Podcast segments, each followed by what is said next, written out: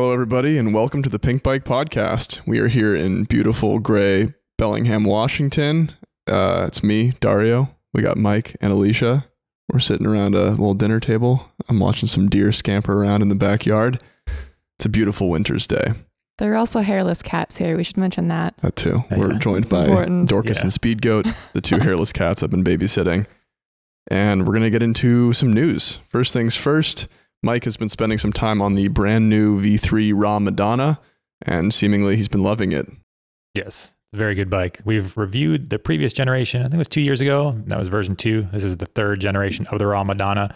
Basically, kind of a very purpose-built aluminum enduro bike, um, and it's just yeah, it looks simple, but then when you ride it, it rides so well. It goes very fast, and it kind of has everything I would like about a bike. If it's, I think we've called it a forever bike before, and Mhm. it definitely fits in that category. Big bearings, external cable routing, long chain stays, high stack. Just like you get on it and it climbs fine and that's that's you know it does okay steep seat angle it does that but going down it just can carry so much speed i've been really liking it Yeah, it seems impressive. And like the prior version doesn't strike me as like terribly outdated with the new one. It's Yeah, just a, a good update on exactly things. it's mostly just refinements like the big difference is they have some uh, different lower shock mount chips that you can use now you can run it as a Mm. mixed wheel setup you can change the bottom bracket height you can change the progression just by flipping or sorry by switching out these little chips kind of Mhm. similar to what they did with their Yalla downhill bike Okay. Um, and now it has a straight head tube, so ZS56. So you could run a angle set if you wanted to go even slacker, but it does have a slacker head angle now, like 64 degrees. So all the numbers are for me they work super well. So I'm excited to spend more time on it and uh, yeah, I the think you were on that actually. I ran into you the other day just along the bike path, and you were on that, and you seem more stoked on it than I've seen you about really any bike ever, and that was just kind of cool to see. it's pretty good. I don't know. There's something about it that even yesterday I was riding it with Dario and the speed that it can carry. Like Dario Yeah. wasn't trying hard, but I wasn't trying super hard, but I was able to kind of like catch up with him without much effort. And it wasn't anything like Yeah. neither of us were really pedaling or doing much, but that bike just seems like it it's just got grabs something. speed. Yeah, I think yeah. Seems It's- like it just makes sense. Yeah, like it's obviously again, no bike is for everybody, and it, it is you know it does have the longer chain stays. It's not your playful poppy thing, but I think for just pure speed and rough terrain, Trucking. it's pretty sweet. So yeah, I'm Yeah. excited. I'll be on it for the next few months probably and get a longer term review going. Cool. Yeah, looking forward to that. Um, on the bikes that go fast downhill end of the spectrum, we've got two new downhill bikes that are coming onto the market this week. We've got the new V10 from Santa Cruz. This is the eighth iteration of that bike. Um, again, just a, a game of refinements. It seems like they've they've done a lot of work on the kinematic. Um, sizing is a little bit different, but more or less just the same V10 made better. Yeah. Has less travel now. So, right. Yeah. it's 200. It's 208 millimeters yeah, in the rear. and, V10 uh, has like- not been relevant for a little bit as far as the naming goes, because I think originally Mhm. it did have there was a 10 inches of travel option, and now it's just a cool yeah. name. You know, it's a, a good old downhill bike, Uh-huh. but seems sweet. Um, I think Matt Beer is going to get on one Yeah, down the line here, being our downhill guy. And then kind of on the other end of the spectrum in terms of brand size, we've got the Frameworks downhill bikes dropping. Um, Neko Mulally's kind of like grassroots downhill project. He's been working on those for about two years now. And they kind of paused development at the current frame arrangement. He's got a medium and a large. They're doing a batch of 100, all made by Frank the Welder in Vermont um, with carbon rear ends. Uh, I think made in Taiwan. I'm not really sure on that, but um, you know, don't quote me on the on the carbon rear end. But anyway, just a cool horse link downhill bike.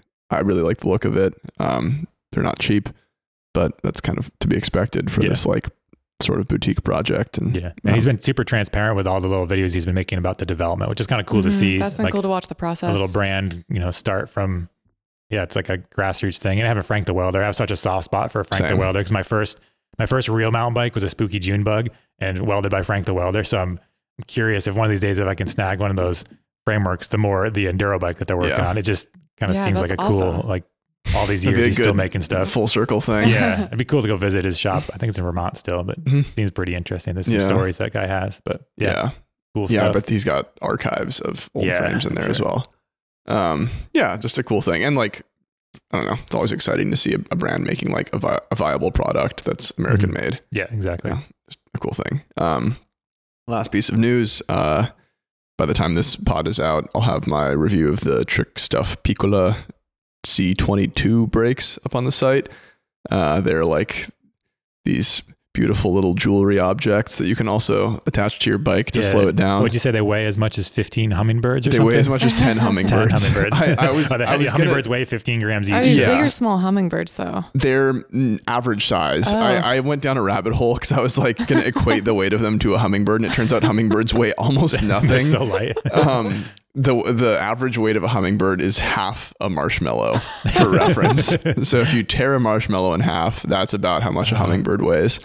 Uh, the piccolos weigh a bit more than that, but they're crazy light and ridiculously powerful. They're a, a very impressive thing that costs a very impressive amount of money. Mhm. They're eleven hundred dollars for the set, yeah. which is pretty staggering. Um, you can get But some they're pretty. they are beautiful. Yeah. Like in terms of like the the industrial design and the efficiency of the design on them, I haven't seen anything comparable. Like they're so minimalistic and they work remarkably well. Uh, they are super strong. Like the guys at Trick Stuff have said that people have built downhill bikes with them, Mhm. and like we've seen Danger Holm do that, but like normal people too have done Yeah. that Yeah. um yeah pretty remarkable it, it's cool i like i like trick stuff's approach of like we're gonna just make the most extreme x you know it'd be cool to start seeing them do that in realms outside of breaks and we'll see if that ever happens but they definitely apply themselves to just like this is our goal with this project Yeah. and Exactly. Mhm. it shows in the quality And that review is also worth reading just for the reference to a very expensive toaster that I didn't know existed. But then I looked it up and I kind of want it, even though I can't justify it because it's a $300 toaster. I've But- actually learned a lot about the toaster market Yeah. just this morning from I hanging didn't out know with about these two stuff. guys. So, Yeah. yeah, everyone So- just check out the review and then let us know if you have a $300 toaster. And if so, I might come over If- and try it if out. any 'Cause- listeners of the Pink Bike podcast happen to have a Japanese Balmuda toaster, please get in contact with me, and I would like to know if it's worth it because I like since I lived in Japan for a little bit and encountered the, the this particular toaster in a store and have been kind of fixated on it since. Uh, it just seems like it's the trick stuff piccola of toasters, Yeah. if you will. It's such a good reference. though. yeah. Um, Obviously, all these things are expensive and we know that, but it's Yeah. kind of nice to. I just had to like in in writing about something so expensive had to like do a breakout session where I talk about expensive objects as uh, a weird thing in the world Yeah. and how it's okay. There's a pla- yeah, there's a place in the world for them if things are expensive, but if they have something that helps them live up to how pricey they are, I think it's more like if I see a Supreme T-shirt, it drives me a little bit Yeah, nuts because that's that doesn't fair. make sense. It's just a T-shirt. It just says Supreme. You're just Yeah. buying hype. But where someone actually like spent time trying to evolve the best brakes or the best Right. toaster or the best, I don't even know what Car else. or something, Yeah, yeah. it's like okay, that Mhm. exists. Might Yeah. not be in my budget, but I like knowing it exists. yeah. So I do like bagels and toast. check it so, out. know, Yeah, that's the thing is I, I eat toast every day. So Yeah. I'm like, is it worth it? Yeah. Three hundred bucks. yeah. Um, up next, we've got a listener question or reader question uh, from user Jostaud, maybe J O S T A U D. Uh, it's hard to, we don't have a pronunciation feature on the site yet. So a lot of these are just big guesses. But question is on one of our uh, field test articles, I believe, he said, uh, why are long dropper posts so important to these guys? Downhill riders don't drop their posts that low. Uh, we brought up again and again in the field test how one of the annoyances with a lot of those bikes was the short dropper posts and it just being a, a fit issue and something that we had to like kind of fuss with at the top of every descent. And it, it just it did come up a lot, but I think it's like a, a fair point. We all kind of Yeah. feel strongly about this. Yeah, exactly. And I think the thing that people could remember too is there's a lot of posts out there where you can shorten the travel. So it's kind of like handlebars. If your bike comes, more than likely the handlebars will be too wide. You can trim them down. Yeah. If your Mhm. bike comes and the dropper is too long, a lot of times you can shorten it. But with these bikes that we're reviewing, lots of them had an electronic dropper post and just had 170 mil travel. And we want the seat, you know, pretty far down. Most of us that were reviewing these ones have fairly long legs. Yeah. And it's different from a downhill bike because the seat angles are steeper. Um, you're also climbing as well. So it's just kind of a, there's a whole bunch of factors, but I don't think there's anything. If you don't need a 200 mil dropper post, that's fine. And obviously, everyone's got different heights and things, but it's nice to have the option on a modern bike. It should have the option, at least on the larger sizes, that you can run a longer travel dropper post. So that was kind of our point. Yeah, and on a downhill bike, like the stack is usually higher. The as you said, the seat angle is slacker. Yep. The seats themselves are smaller. So there's like a whole lot of things about the way that the a pedal bike versus a downhill bike operate that Yeah. Require the seat to be lower. Yeah, there's more Um, travel. It's kind of sitting away from you Yeah. further as it's sagging. I think that's like I saw that getting argued in the comments a lot, where people were like, "Oh, like my bike is a 150 dropper and I don't mind." Yeah. But then a lot of those people are probably on an older bike with a Mhm. Slacker seat tube angle, and in that case, like Yeah. yeah, like I rode Fine. old bikes with just a quick release seat post, and I would drop it like two inches and be Mhm. able to go down stuff. Yeah. But Yeah, the geometry has changed a lot in the last bunch of years. I think the big piece for me is just about the principle. Like if you have the space there Right. Mhm. and the seat's able to actually go there, if you have a long enough dropper post, why would you not use the space available to you to just get it more out of the way? yeah, Exactly. yeah, I think it's it's just like when we we've achieved this next step in development, you might as well enterprise on it. hmm All right. Well, that wraps up our intro portion of things. We're going to get into our meat of the discussion today. It's going to be the three of us talking about how we stay sane in the winter. Uh, probably the beginning of a multi-part series on uh, our progress in that It goal. is only early November, so Yeah, there's a lot of true. winter It's not left. even officially it's going to get yet, a lot worse. So. It's a little early to say we've stayed sane. yeah, It's true. It, it's us um, preparing ourselves Yeah. for uh, what's to come. Yes. So enjoy that, and we'll see you around.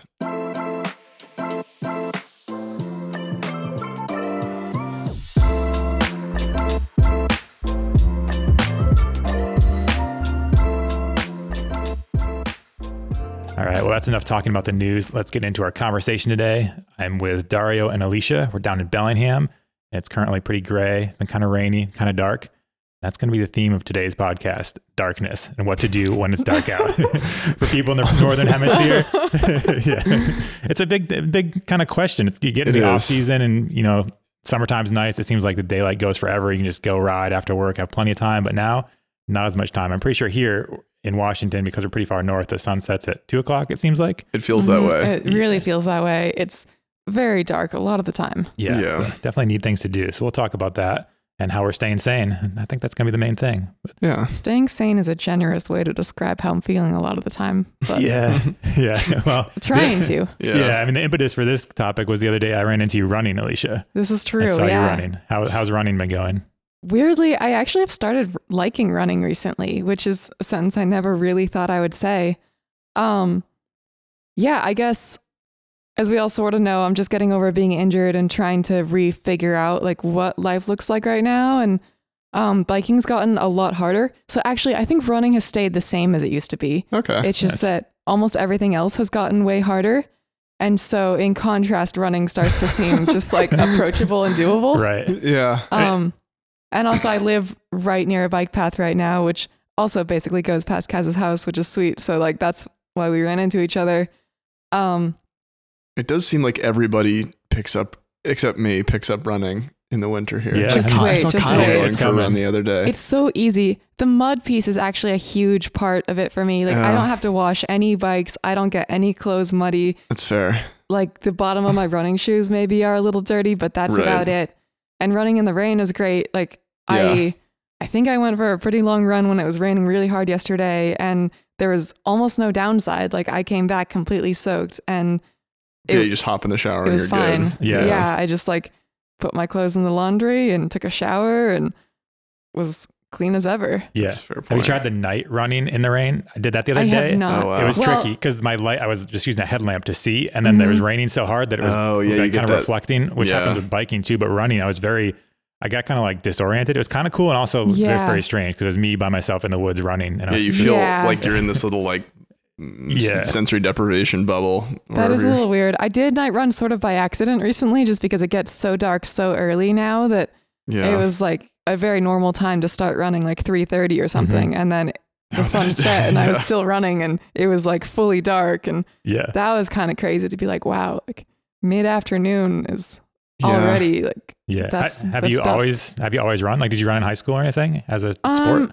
yes and no I ran cross country for one season freshman year of high school hmm um not because I actually was interested in running oh there's a cat crawling on me right now that's cool Uh, yeah. For people listening, Um, we have to describe the cats real yeah, quick. I'm, We have, Yeah. I'm house sitting right now, and uh, the main duty of sitting this house is they have two hairless uh, Sphynx cats, and they're just roaming around right now looking for a place to sit because they're constantly cold. yeah. We'll put a picture. That's picture. actually a big reason why somewhere. Kaz and Yeah, I are over here right now to. Yeah. to meet the cats. Yeah, Meeting them so far has been a good experience. yes, they're different. they're pretty Um, pleasant, strange creatures.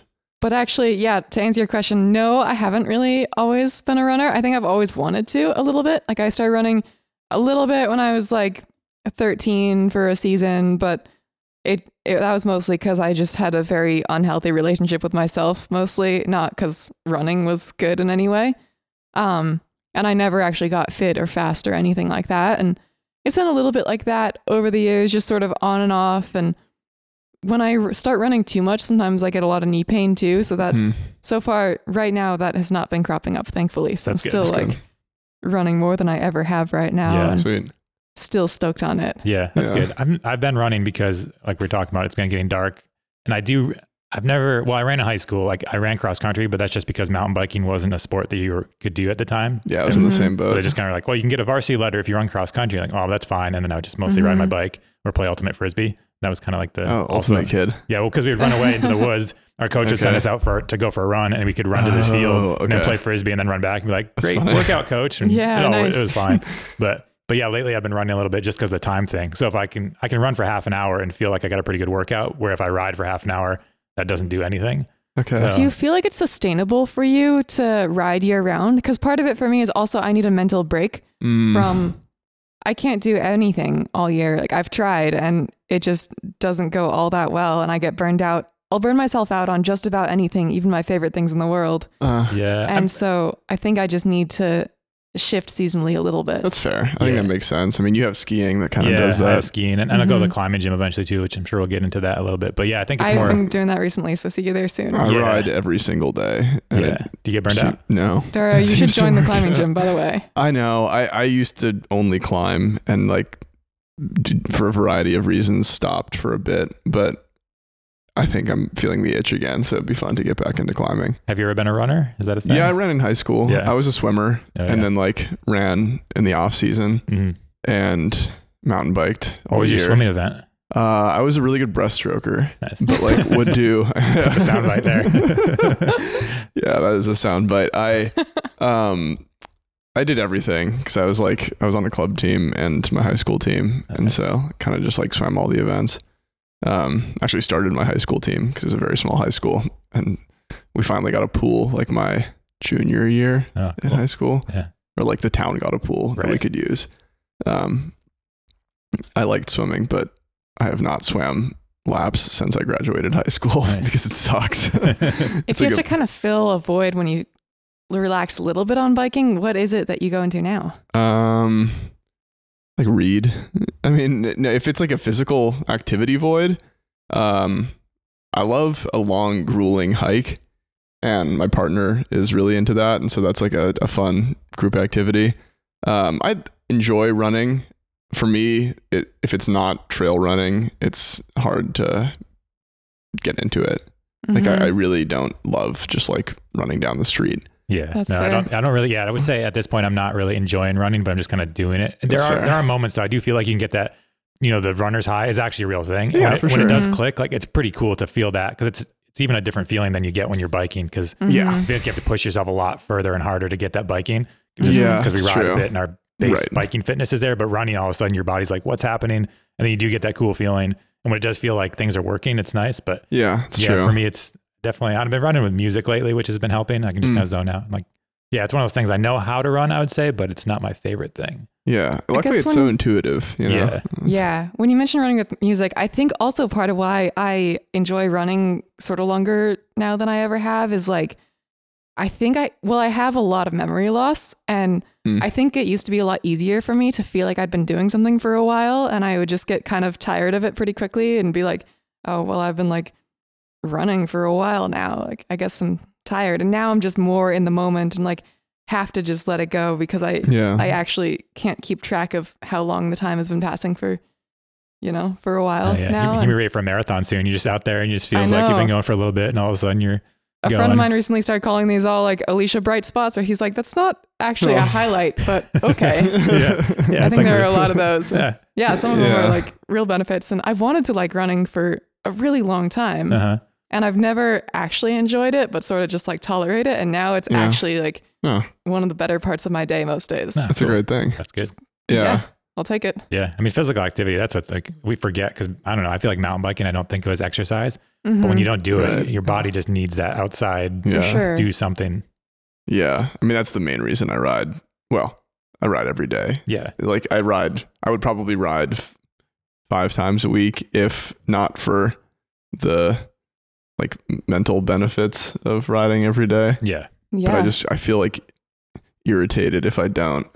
That's a nice thing. Even in the winter, like actually the the house where we're sitting right now, um, a couple years ago, and and I built a cabin with someone in the backyard, and like that was my job for the winter basically.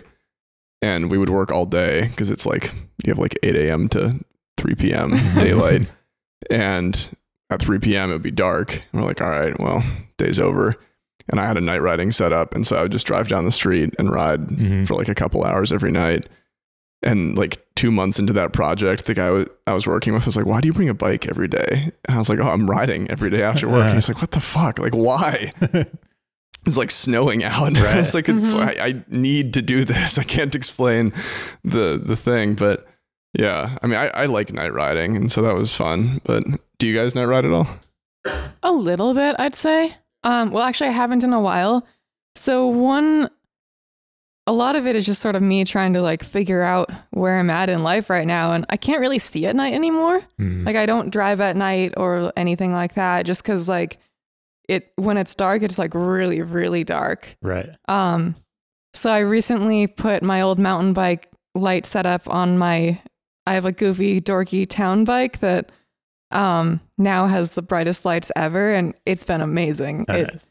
it feels like I can just go all over town every afternoon now, which There we go. Yeah. afternoon because it's dark really early. Right. But yeah, that's been exciting. Yeah. I don't. I don't really like night riding. Oh, I guess I could rephrase that. I No, see the y- appeal though. Yeah. It's really cool to, I guess, have something like have familiar trails feel a new level of challenging Yeah, just because the things you notice and the speed you go and the way you ride is a little different when it's dark and Yep. Mhm. really different when you can only see a narrow band of what's lit right in front of you. yeah, Yeah, I think And that's what's that's kinda frustrating. cool. Yeah, I think it's cool, but that's also what frustrates me. Like if I had the choice between riding the daytime and the nighttime, I'd always pick daytime. well, yeah, But, but there are some people that love night riding more. They That's like, true. which is which is fine. But I think for me, it just feels like I want to be able to go the normal speed, and it takes a little bit. But it is nice. Like these days, that lights are so much smaller, and you can have Yeah. like back when I started because I'm old.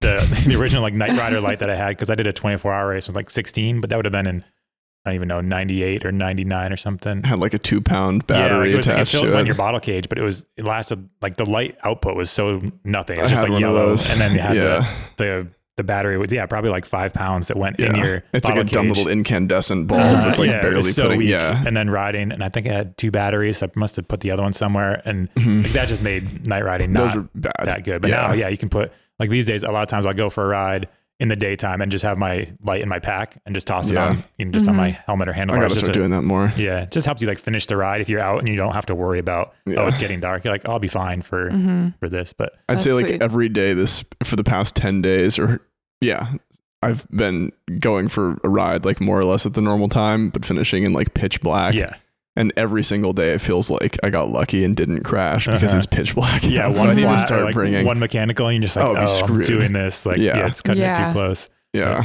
I kind of in the wintertime, I do kind of like e-biking, e-bike night riding, which Oh, that's cool. yeah, Oh, yeah. because you can almost you cover more ground. You can dress Mhm. warmer. A lot, you know, here a lot of times in the winter it's just Yeah. raining and a little bit cold, so you can kind of bundle up and then cruise Right. You're not sweating through it. Yeah, and it's kind of mm-hmm. fun. You can just go different places, but Yeah. and the so I do solo night ride a lot, but I think it is more fun with buddies. That's one of those things where if you Yeah. go a crew and just kind of feels more goof off in the woods because a solo you just start thinking there's animals and it's Oh, like see, I, that's like part of the appeal. Not the like animal yeah. fear, Why but can't I you do make like friends with the animals? yeah, well the cougars like last year I was Oh, riding yeah. and it probably snowed it only snowed maybe half an inch three quarters of an inch so just enough that the animal prints had melted to the dirt underneath so I was riding up on Galbraith which are our local mountain mountain here and there was definitely cougar fresh cougar tracks like big a big Yeah. print like almost the size of my hand I was like oh it's it's out here and I'm here Yeah. we'll, we'll see how this goes that's definitely a concern. I mean, like where I was night riding was like over on like uh, just past Galbraith, and like would do the same lap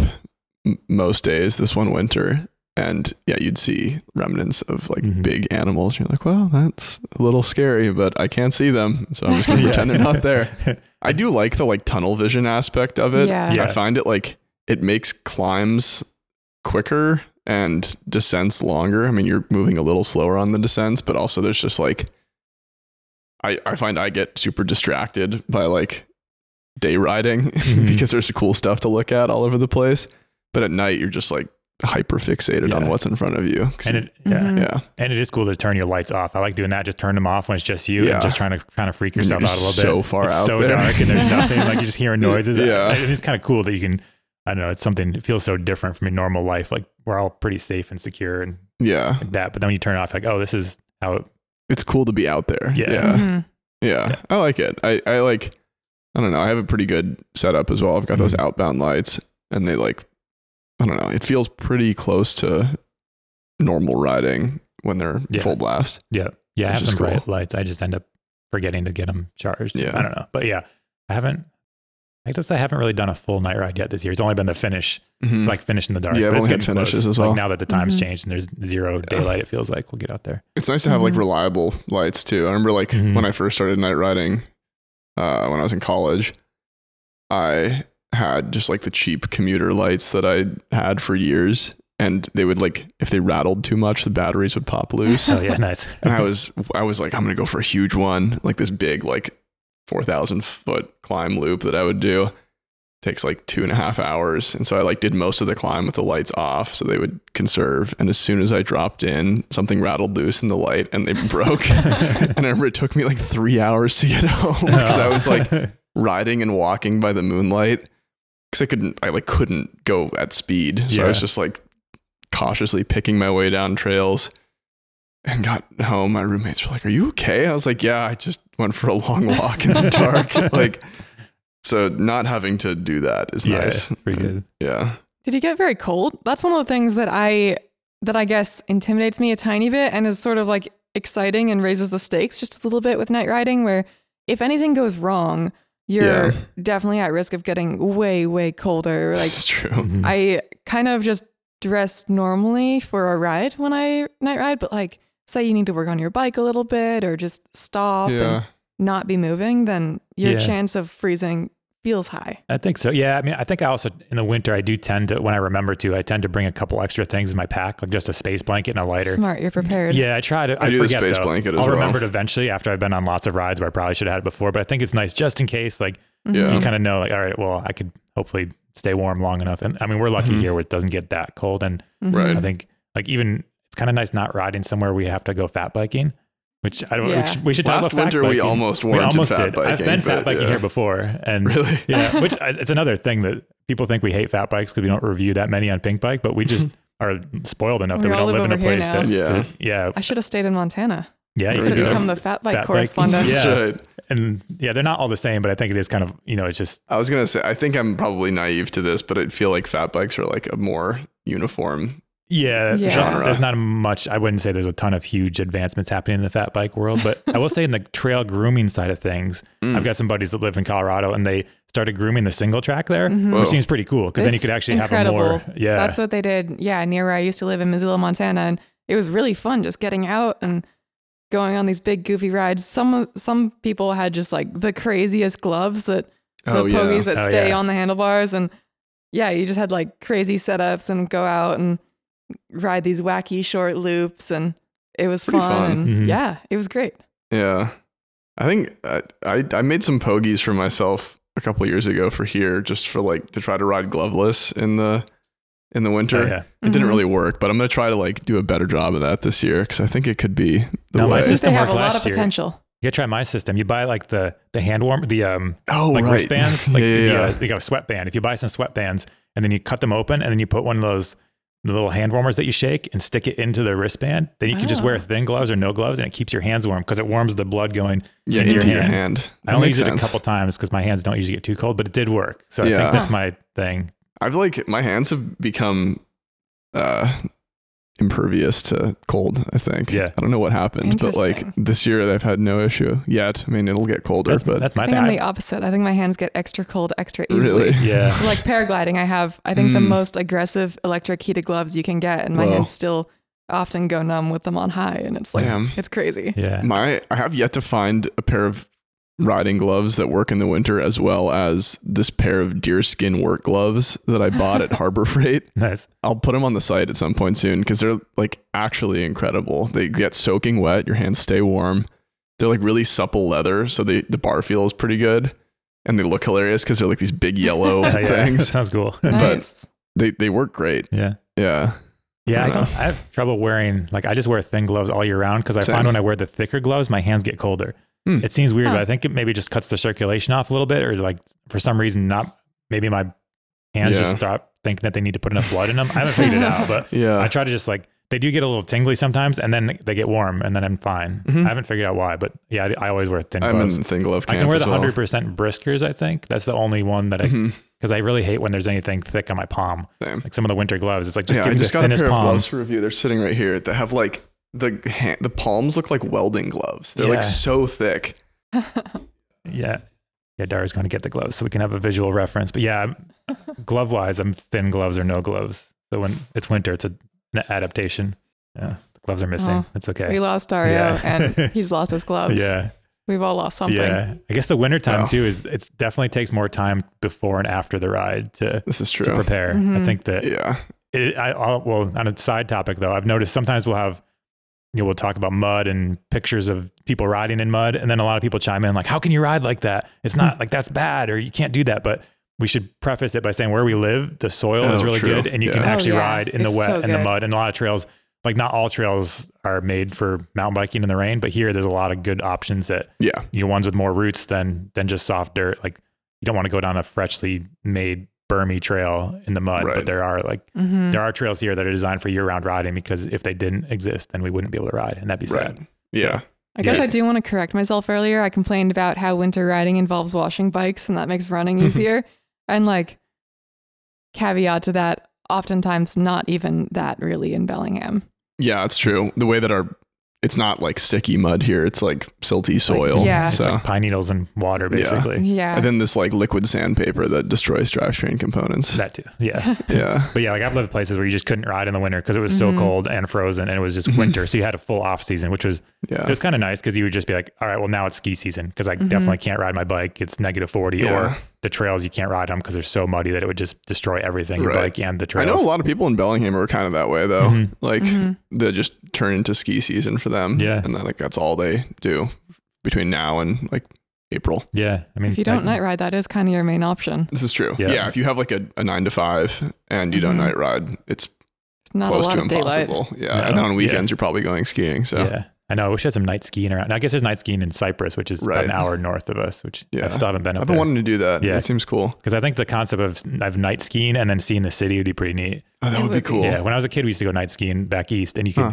and there'd be a lot of like, I don't know. I feel like it was rocks in the in the snow, and it would make sparks, which is pretty Whoa, cool. So that's the, the person in front of you would be turning, and then like little sparks would be coming up from whatever sediment was in the uh, Wow. in the snow. Sounds like there's a lot of rocks. I think it's just like little bits of rocks. Yeah, with, just like, enough. Yeah, just enough that you'd see the Huh. sparks of the skis, Huh. and that was pretty fun. And then we would go, obviously, because we're kids, we would just dip down Yeah. to trails with no lights on, and then Mhm. do that. That's cool. Yeah, I guess in theory you could tour at night pretty I've- well. yeah, I did. Like well, it's probably like six. It's or higher consequence. Like if For something sure. goes wrong, you really you want to be probably able to see. Yeah, but I did. We did Yeah. a great night, a full moon tour, like years ago up in BC, and we were able to. We didn't even turn our lights on at all. Like we left the cabin, Whoa. skinned up to the top of the chute, and skied down it in full moon, and it was probably like I don't know, eight or ten inches of powder, and it was probably one of the top runs. It's up in my like top list Wow. of ten runs ever because you could just Mhm. the sensation of the snow coming at you and seeing the different change in the light and the, That's cool. the moonlight was super cool. But obviously, yeah, again, there's more Wow. risk and like it's Yeah. just different. But yeah, I think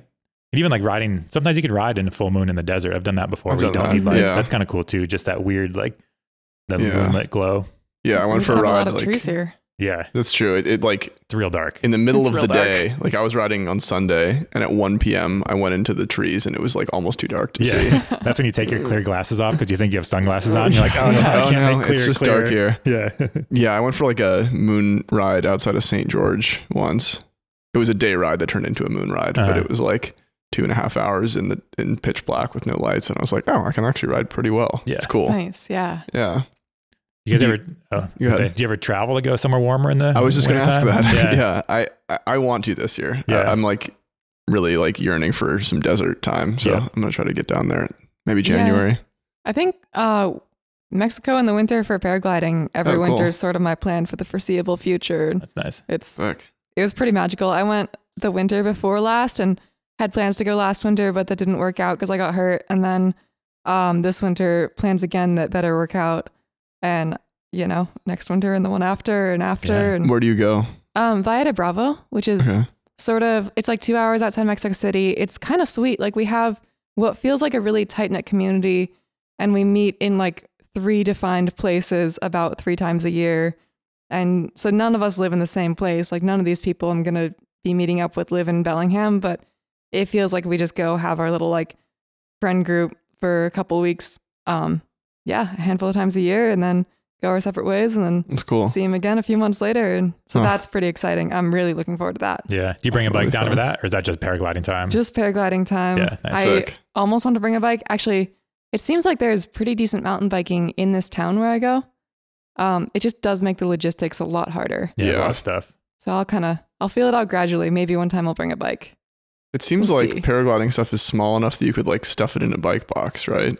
Like, Um, not the setup I'm gonna bring. It Okay. kind of it all varies. It's Yeah. almost like everything's sort of what you make it. oh, But okay.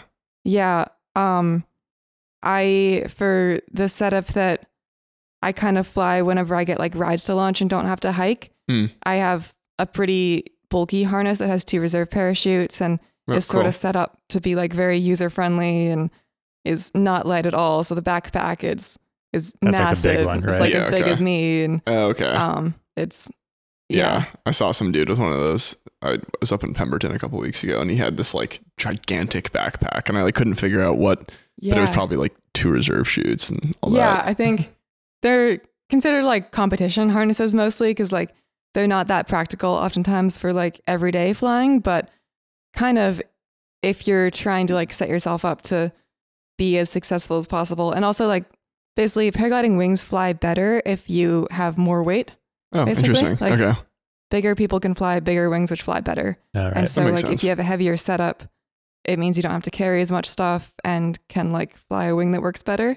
So that's also part of it. Or like that's my setup that flies the best. Yeah. we need a weight doesn't matter article for for paragliding. Oh There my we God. go. Longer, lower, slacker, It, heavier. like, That's right. does matter a lot, but in the opposite direction. right, right. sure.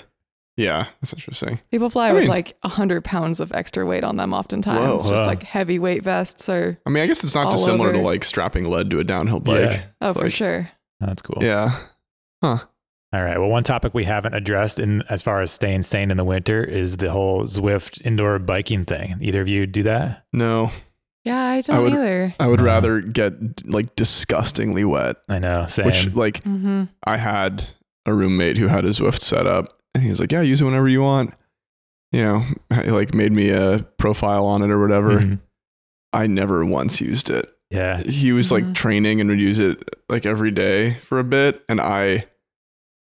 I could not bring myself to. Yeah. Even like right now where I'm staying, there's like a Peloton in the basement, and I don't even want to touch it. Yeah. It does seem like a good way to stay fit, but it's also, yeah, I haven't been able to bring Yeah. myself to. I did when I was a kid though, when I thought I was training for something in high school, I got this, I got the, it was like a, a training plan in a binder. And Yeah. I would go to the gym and they just had like a Oh, spin yeah. bike and I would try to follow the training plan, plan funny. just like, like nice. Yeah, and like these, you know, soccer moms or whatever would come and like try to get me to go get get off the bike. I might have told this story before. Sorry if I have, but and they're you know, like they that. they were like, "You've been on there for more than 15 minutes." I'm like, "Yeah, I'm gonna be on here for like an hour and a half. You know, I'm going for it. I'm doing a 24 hour race on this bike. yeah, exactly. That's But great. I w it does. Yeah, I don't do Zwifting because I think just being lucky enough to be able to ride during the day a lot and evenings. Mhm. But I do. Yeah. It does seem like a lot more uh, enjoyable experience now than it used to be. Like in the old Yeah. days, where you just put some heavy metal on and be in your basement with nothing to look at really, except like Oh, old see, Tour de that- France videos. And To me, that's Mhm. almost like the more compelling. Like the robot cyclist visuals Yeah. are, are like, well, now you can race people though. that's true. I think that's the part. Yeah. Like it's a more like social thing where you can kind of find some guy in I don't know Japan and you're like, I'm gonna race you here. And I, I mean, I still haven't obviously caved I into that yet. Yeah, I don't really know what Zwift totally entails. So the racing thing is like I It's just like don't Mario know what that's Kart, like. Yeah, it's like Mario Kart, you just got pedal Yeah. fast and then yeah. I think I think it all just depends too on your motivations for biking. Like if you're doing it solely to stay fit, then like Zwift seems like such an awesome replacement. But if you're doing it Yeah. to go outside and to like progress technically in something Yeah. and like have the satisfaction of like you know working through technical features that you haven't worked through before and like all these reasons I go out that have very little to do with fitness, Yeah. then like it's a lot harder to get that on the stationary bike. Yeah, Yeah. Zwift is definitely more for training, I'd say. But, and- Yeah. but it does seem like it's becoming even more. Now you can use, I saw they just came out with a thing this year. You can use your mountain bike and you just put it on. It has a cassette built into the, the trainer, which seems kind of cool. Oh, 'Cause before you kind of had to have a separate road bike and a whole Yeah, different right. thing. And now you can just take your mountain bike, attach it just by taking Mhm. the rear wheel off and then go, which I mean, it makes a lot of sense. And I yeah. think if I'd had that in some of the places where I was skiing, I probably would have biked a little bit, like some of the evenings or something, just to Okay. Mhm. kind of mix it up. But it's If still, I had one, I would I would jump on it once in a while, but yeah, wouldn't make a habit of it. I don't think I'd become a Zwifter. never It's- know. yeah, we can it's- see. We'll check in in a few Yeah. months, and Oh, Alicia's man. on top of the leaderboards, just Right. crushing people. it's crazy to see people like who've gone full Zwift, hmm like they don't ride outside anymore. Yeah, they it's have, like, this is Mhm. Zwift World Cup Oh, Series type of thing. I saw. I don't know. yeah. I mean, you know, good on you. Whatever scratches Yeah. the itch, but I, I, not for me. Yeah, I mean, I'm glad it exists, but yeah, I also Yeah. feel that I'm lucky that I don't have to yeah, do okay. it. Yeah, I'm I'm on the same page. Glad Yeah. it exists, but also not for me. Yeah. Yeah. Well, I think that kind of wraps up our conversation about how we're staying sane so far this winter. Maybe we'll have a couple more of these and keep checking in and see how it goes. And people that are Mhm. listening can let us know what you do. What's your winter off-season activities besides sitting on the couch and binge watching all kinds of things? Though also valid if that's what you choose to do. Yeah. I mean, it's pretty good time. There's a lot of time to watch TV if you want, and there's lots of TV to watch. So It's yeah. yeah, Yeah, it is weird. I'm like recalibrating right now to the like, Mhm. okay, I have eight hours Yeah. before I go to Yeah. bed. What do I do? yeah, exactly. Um, Only so many garage projects. been before reading you- a lot. Mhm. Yeah, Yeah. the garage projects are coming in. I usually make two dinners. Yep. I have like my 4 p.m. dinner and my 9 p.m. dinner, yeah. which is kind of fun. Some cooking more. Yeah, that's good. Yeah, maybe we'll have to start adding. We'll do music corner this week. We'll do some comic gold coming up and music corner. But then Mhm. we'll start having a little book corner. Oh, Oh, yeah. I That'd a like good that. addition. yeah, I've got Yeah. some. I've got some good ones. yeah.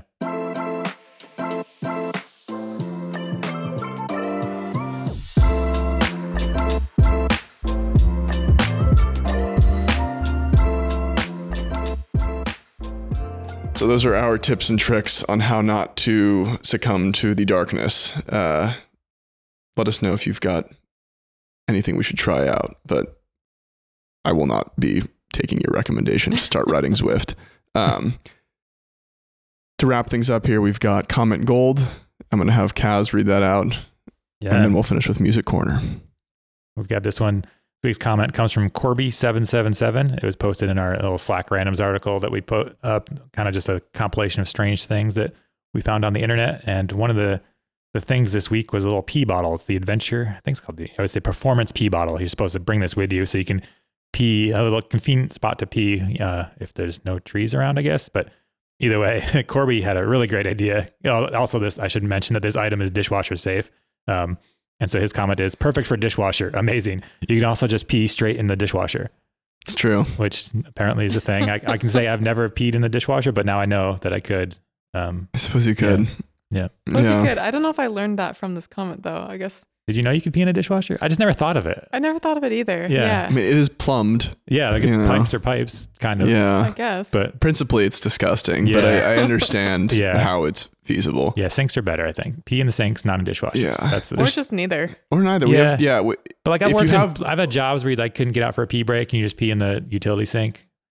I feel like in the Midwest, guess. in It's easier for guys, obviously, but Yeah, like, I guess I just would like to choose a different job. That's fair. yeah, yeah. Yeah, OSHA probably doesn't like Yeah. that. I feel like uh, in like Midwest basements, there will be like a big utility sink, Uh-huh. but not a toilet. Oh yeah. And so I remember as a kid, like I would pee in those. yeah. Were you often trapped in the basement? No, you're like hanging out playing pool or video games or whatever, and that's like the accessible utility. Yeah. And like going upstairs would kind of break the immersion of being in the basement, yeah. Mhm. and so you don't. You know, it's like a weird child thing. I don't Yeah. think it's like No, I I can see where something I would pursue from. as an adult. I get but- it. I get it. Yeah. I don't think I'll follow in your footsteps, but I get it. No, yeah, these aren't recommendations. I don't Like, need everyone to should- anymore because I have yeah. a performance pee bottle, Right, so I can just pee wherever I am. 100%. Yeah. All right. Enough pee talk, Um, probably. yeah. I will also say that we we had that article up written by an unknown source about the um, sacral saddle, oh, yes. the thing that has a Oh, back support. special. Mhm. And there are some very good comments in that that will not be read on air because, uh, you know, just For a lot th- of reasons. they're best to be enjoyed in the, the privacy of one's own home. Uh, we'll finish things out with music corner. Um, Alicia, you want to start us off? What you been Uh, listening yeah, to this sure. week? Um, the NPR Tiny Desk concert from Masego is very good, and oh man, I'm trying to remember the name of the guitarist on there because she was her name is Melanie Faye, she go. seems well. I actually haven't really looked into her very much, but she's an absolutely killer musician, and I just was pretty excited to see such a good band of talented musicians with just kind of like very low key, approachable vibes, and just like it was cool and upbeat, and I liked it. Sweet. Mike, what you been listening to? Mine is a band called Slift. They're from France, and there's a new live show they did on KEXP recently, and it's so good. It's just kind of Yeah. like noisy rock. And I think- Zwift. no, not Zwift. Yeah, we talked about Zwift already. Yeah. This is Slift, so S L I F T. Sick. Yeah, you should definitely check it out. I, I think actually I first heard about Oh. him from a Pinkbike user. It might have been in one of our podcasts a Oh, no couple way. years ago. Okay. Yeah, and I checked them out. It's like it's so good, just super tight but noisy, and it's Huh. great. So yeah, Sick. Slift on Nice. KEXP, uh, awesome. Cool. Um, mine, I, I found a new band this week. They're called Goat Girl, and uh, kind of psych rocky, fun, good sound. Like a very diverse. E- they have two albums. Each is like there's a lot going on, like start to finish. And I would recommend listening to their first album. It's called Goat Girl. Uh, it's just a, a cool hour long listening session. Um, Goat Girl by Goat Girl. Goat Girl by Goat nice. Girl. Yeah, I'm yeah, I'm sticking with my like whole albums Oh, thing because I, I'm a fan. But I'm sticking plenty with of my good tiny desk thing, so Yeah. yeah. Yeah. I get it. One of these Yeah. days, we're just gonna do a whole podcast on music, and it's gonna be so good. Oh, I think us. that'd be and Hopefully, people like it. we kind of dipped into that with Henry that one time where we Yeah. talked about like just our music tastes for Yeah. a bit. Yeah, I love music. Me too. It's pretty great. And yeah, I mean, apropos of our conversation today, it's like in the darkness, what is one to do except listen to music and read? Yeah, I've gotten way more deeply into playing guitar recently. Oh, we sick. didn't even touch on that in this episode, Oh but yeah, Oh, That's well, that's for thing yeah, that- yeah, that could be our hidden You know. talents episode. insanity next, oh, God. part two. Yeah, Insanity Part Two. Yeah, Let's do it. cool. cool. Well, thank you everybody for tuning in. Uh, we'll see you next time on the Pinkbike Podcast.